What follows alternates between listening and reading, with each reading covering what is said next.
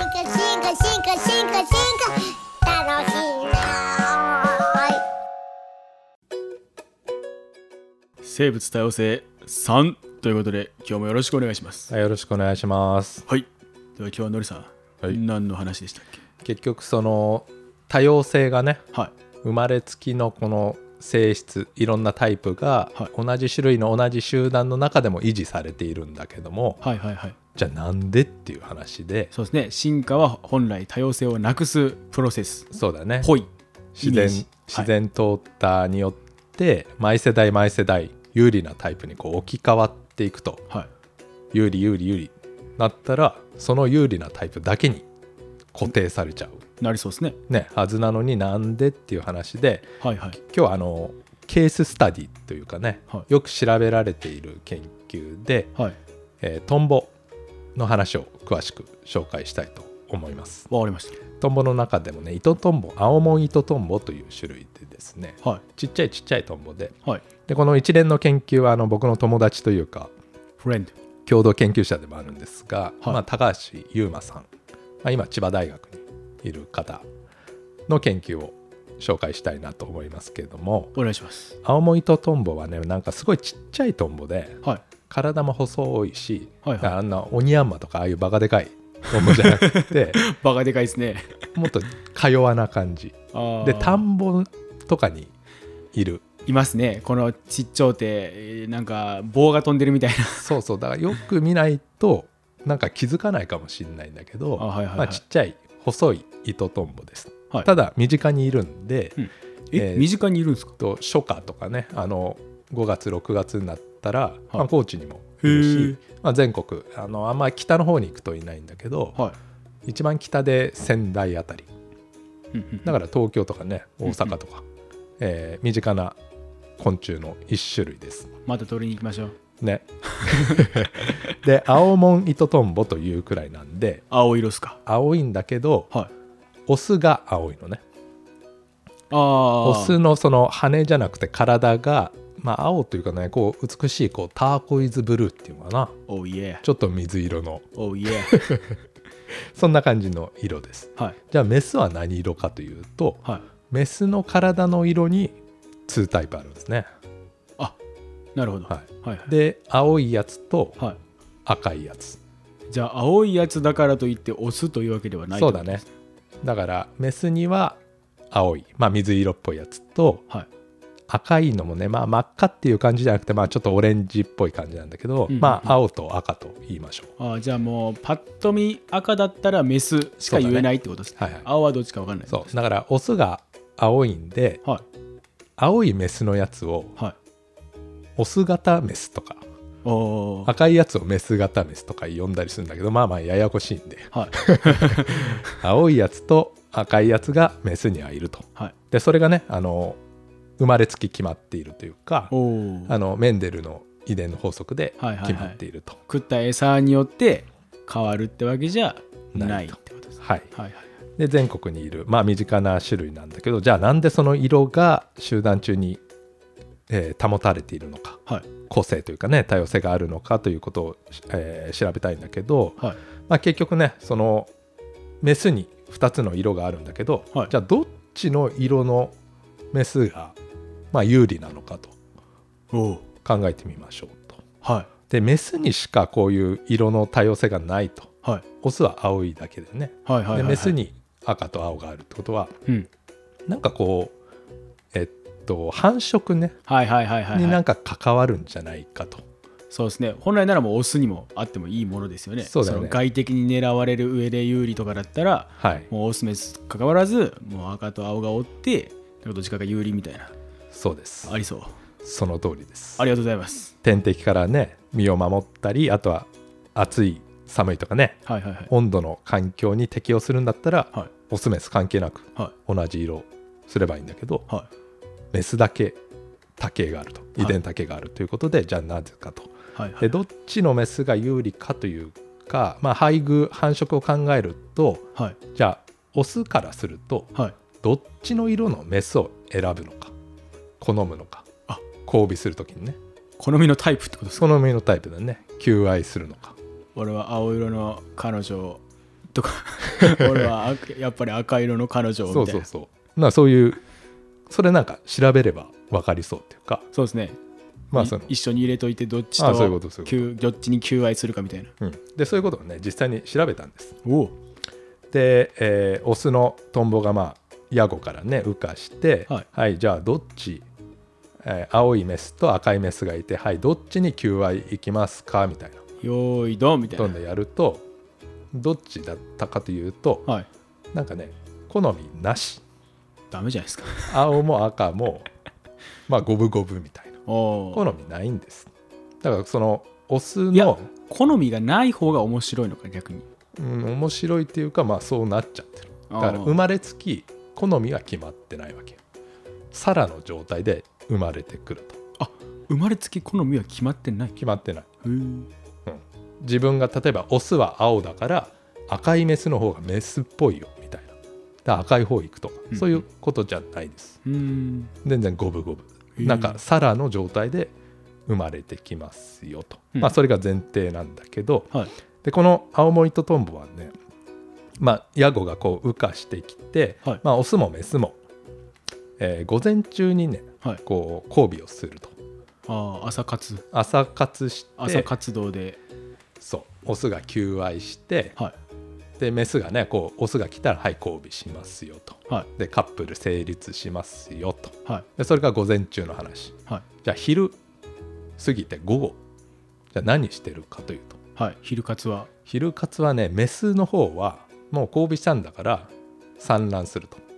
まあ、はい産卵したり、まあ、産卵するためには栄養必要なんで、はい餌を食べてパーパクトそうパクパク食べて、まあ、栄養つけて卵を産みたいですねと、まあはい産んでるとはいそれがメスの行動うんうんじゃあオスは何してるかとはい午後、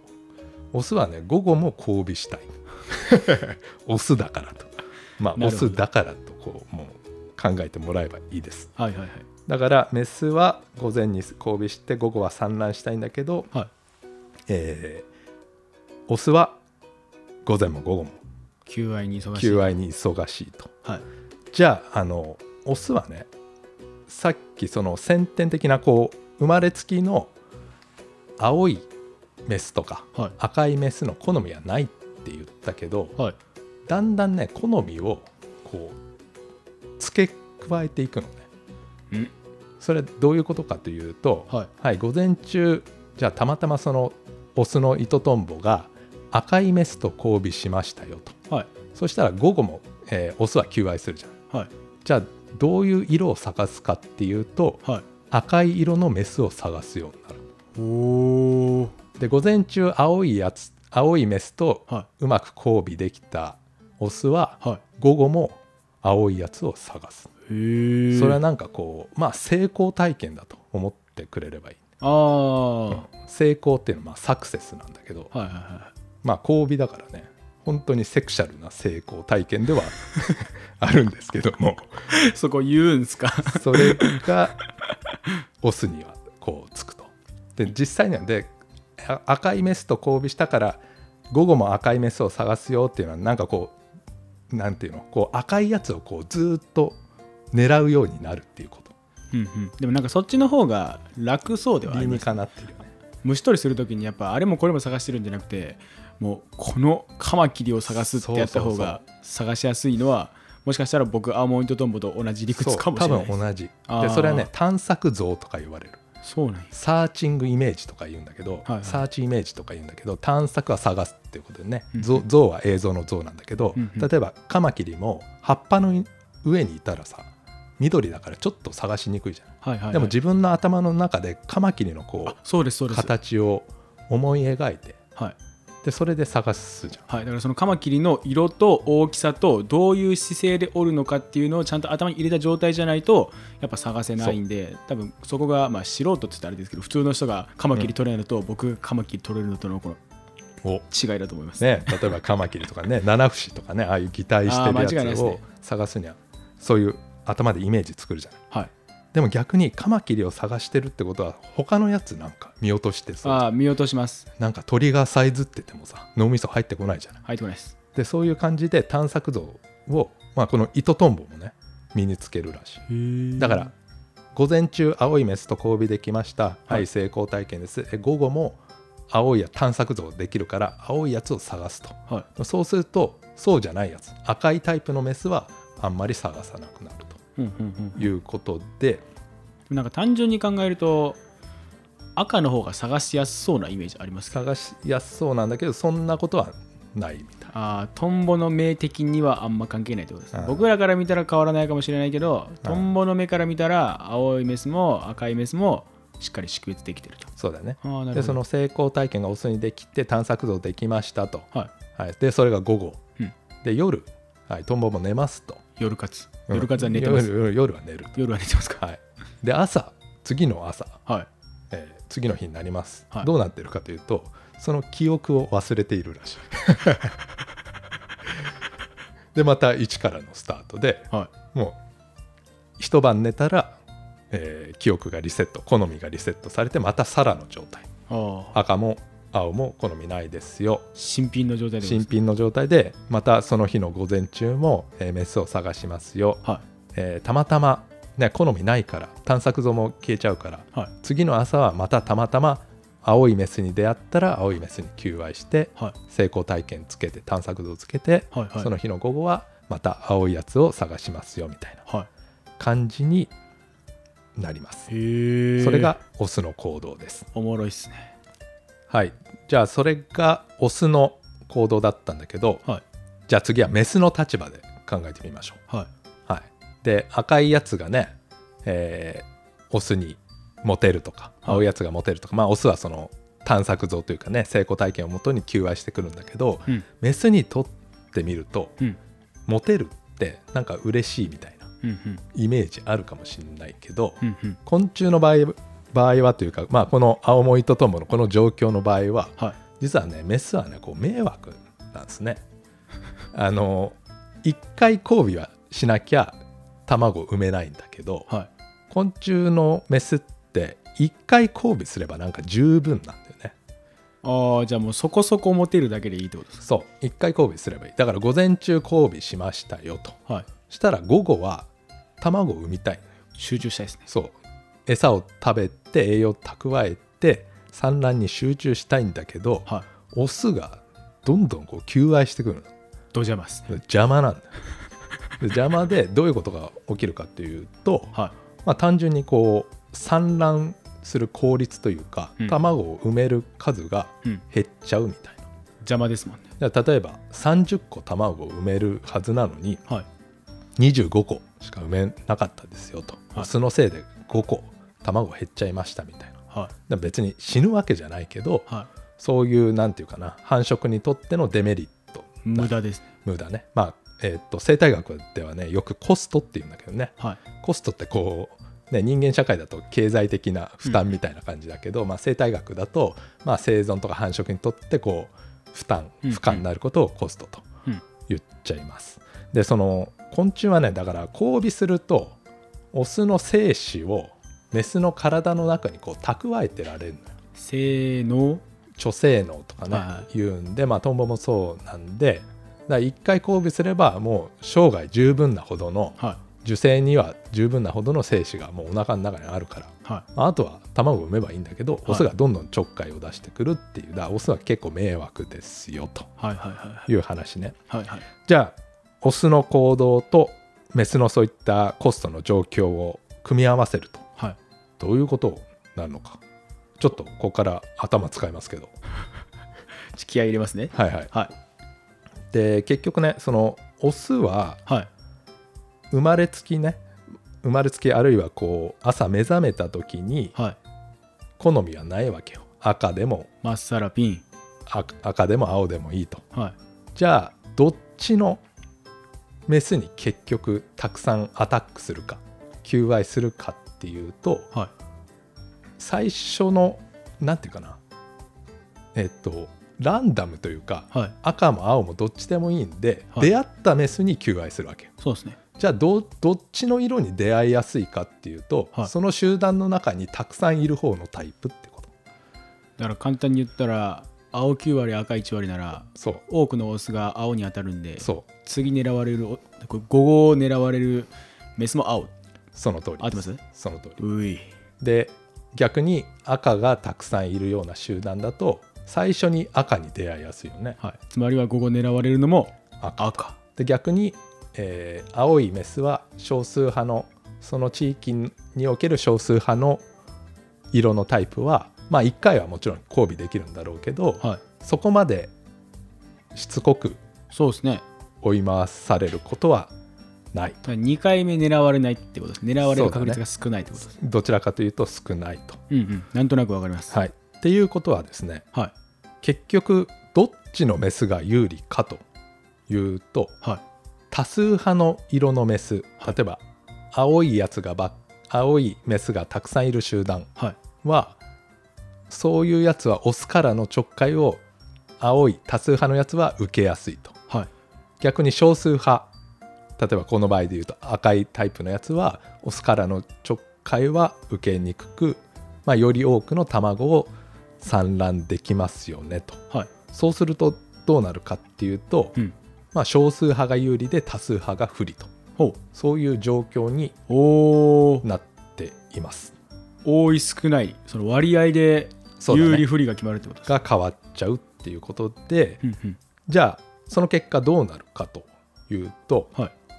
じゃあ最初じゃあ例えば青いやつがたくさんいる7割赤いやつが3割はいみたいな集団だと少数派の赤いやつが有利ですよとはたくさん卵を産みますよといはいでそういった赤いやつのタイプ、まあ、そういった遺伝子がはい親から子供に伝わりますよと、はいじゃあその次の世代どうなるかっていうと赤がちょっと増えるってことそでうすか有利なやつは増えるじゃないは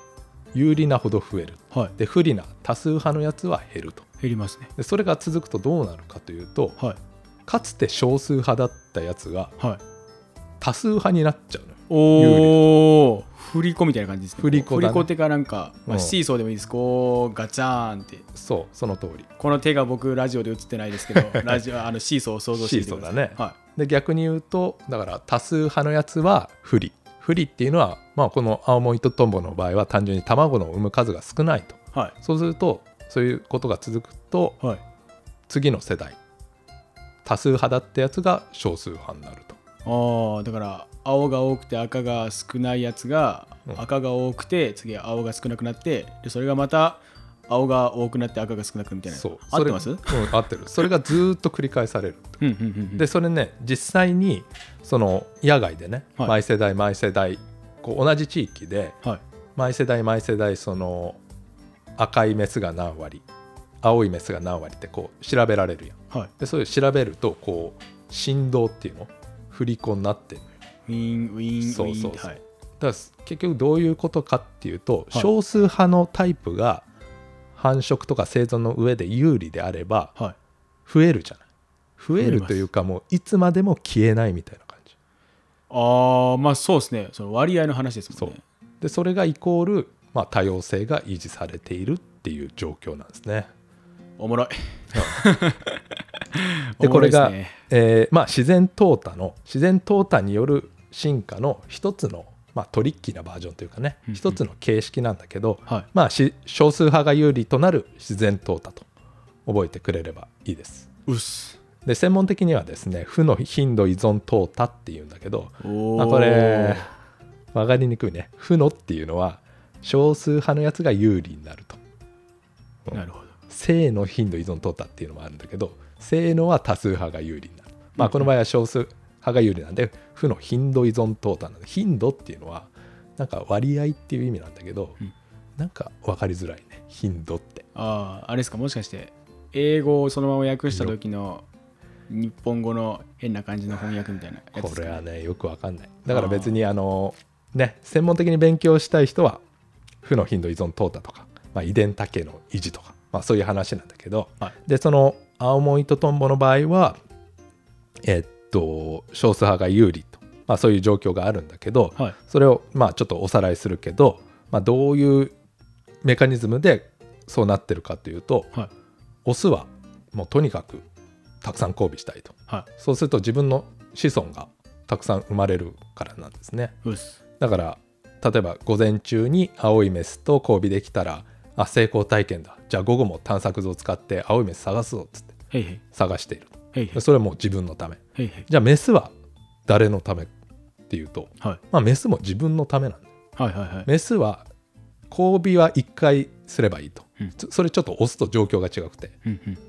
メスは交尾回数よりかはたくさん卵を産みたい産卵行動をしたいみたいなでそれはあれですよね一回交尾した時が一番多く卵を産める、まあ、コンディションというかそうだなんというねかはいまああの昆虫ねあの2回以上交尾するメスももちろんいるんだけどもどちらかというと産卵に投資したいというかね時間を使いたいとうんうんうんでまあそれはそのメスも別にメスの自分のためということで、うんうんその結局自己中なんですようんうん生き物ってなんか、まあ、イメージではあるよねはいだから結果として多様性が維持されているんだけれどもはいなんか個々のトンボがはい多様性を維持するからこっちの色にしようとかはいはいはいそういうことは考えてないというかおーおーおーおーそういうメカニズムで進化って起こってないんですよ。うんうんこうれんわかるかな、でこれが、まあ、直感に反するんでうんうんもうこのシーズンね多様生物多様性シーズンもはういこのことばっか、 もう多様性っていうのはなんかもう結果論なんだあーはいはいはい個々が自分のやりたいようにうんやった結果多様性が残ったと多様性を維持することが目的じゃないんだよとそそういう話ですかうでそれがその自然淘汰のメカニズムなんだよねうんうんうんだから例えば赤い糸トンボばっかりの集団ではいあ多様性があった方が集団全体にとってね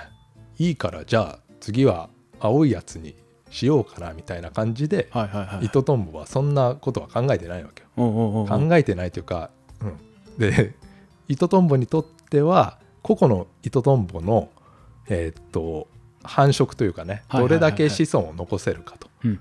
あのい DNA の話すると自分のねその DNA が後世にいかに伝わるかとうんそういう原理でしか進化って起きてないっていうことでで重要なのは、は進化っていうのは集団のためとか、はい多様性のために起きてるんじゃなくて、はいあくまでも自分のためだけど結果的に多様性は維持されますよと。でもう一つもう一つあるんですかまあもう一つでちょっと話戻るんだけどは個々の青門糸トンボはいはいえーっとのオスは多数派の色のメスに求愛するよねアタックよりすはるいはいはいは例いえば青いやつ青いメスが多い集団だったら青いメスにアタックするんだけど、はい、午後青いメスにアタックするってこと、はいだけど個々のオスの立場になってみるとはい自分が糸友になった気持ちでいるとアイアムイトトンボその地域でねはい例えば糸友が500匹いますとはいでその中で何割が青で何割が赤かってはい知らんでしょ知らないっすねはい別に調べられないしさ はいそんなことはしてないわけよ、はいはいはいはいね、人間がねこう網使って調査しますよと、うんで青いやつが55%、うん赤いやつが45%まあそういうのは調べればわかるけど、はいはい個々の糸とんぼははそんなこと知らないわけよい、知らないっすね、そうだよね、はいどっちが多数派とかどっちが少数派とかは知らないわけはわかるよねいわかりますよだけどオスが求愛するのははいまあ、行き当たりばったりなんだけど、は行き当たりばったりで出会うのが多数派のやつなはい多数派のメスなのねうんうんだから多数派のメスの方により多く求愛する、うんまあ、メスにとってはちょっかいうんコストをかける行動をしているんだけど、はい多数派かどうか分かんないけど結果的に多数派の方に行ってるというねうんうんわかるこれいやわかりますよそうなってるよねでそれがうまくできてるというかねいやわかりますよ なんか個々のね糸とんぼはその本当に多様性を維持しようと思ってそんなことしてないんだけどはい結果的にあそうなっちゃってるよねっていうお話いや直感に反するみたいなもう反するよねだから進化そういうことが起きるんでそれが面白い点なんだけど、まあ見えにくいというか、うん、うん、だからそこが面白い点だけどちょっと難しいんで、うんまああの何度も重要なことは言います。 多様性は結果論とそかうでねす。ねまだ何回もこのシーズンあるんではい、ちょっとねあの少数派が有利な淘汰ってまあ面白いんではいもうちょっと詳しく次回話したいと思います。お願いします。ありがとうございました。ありがとうございました。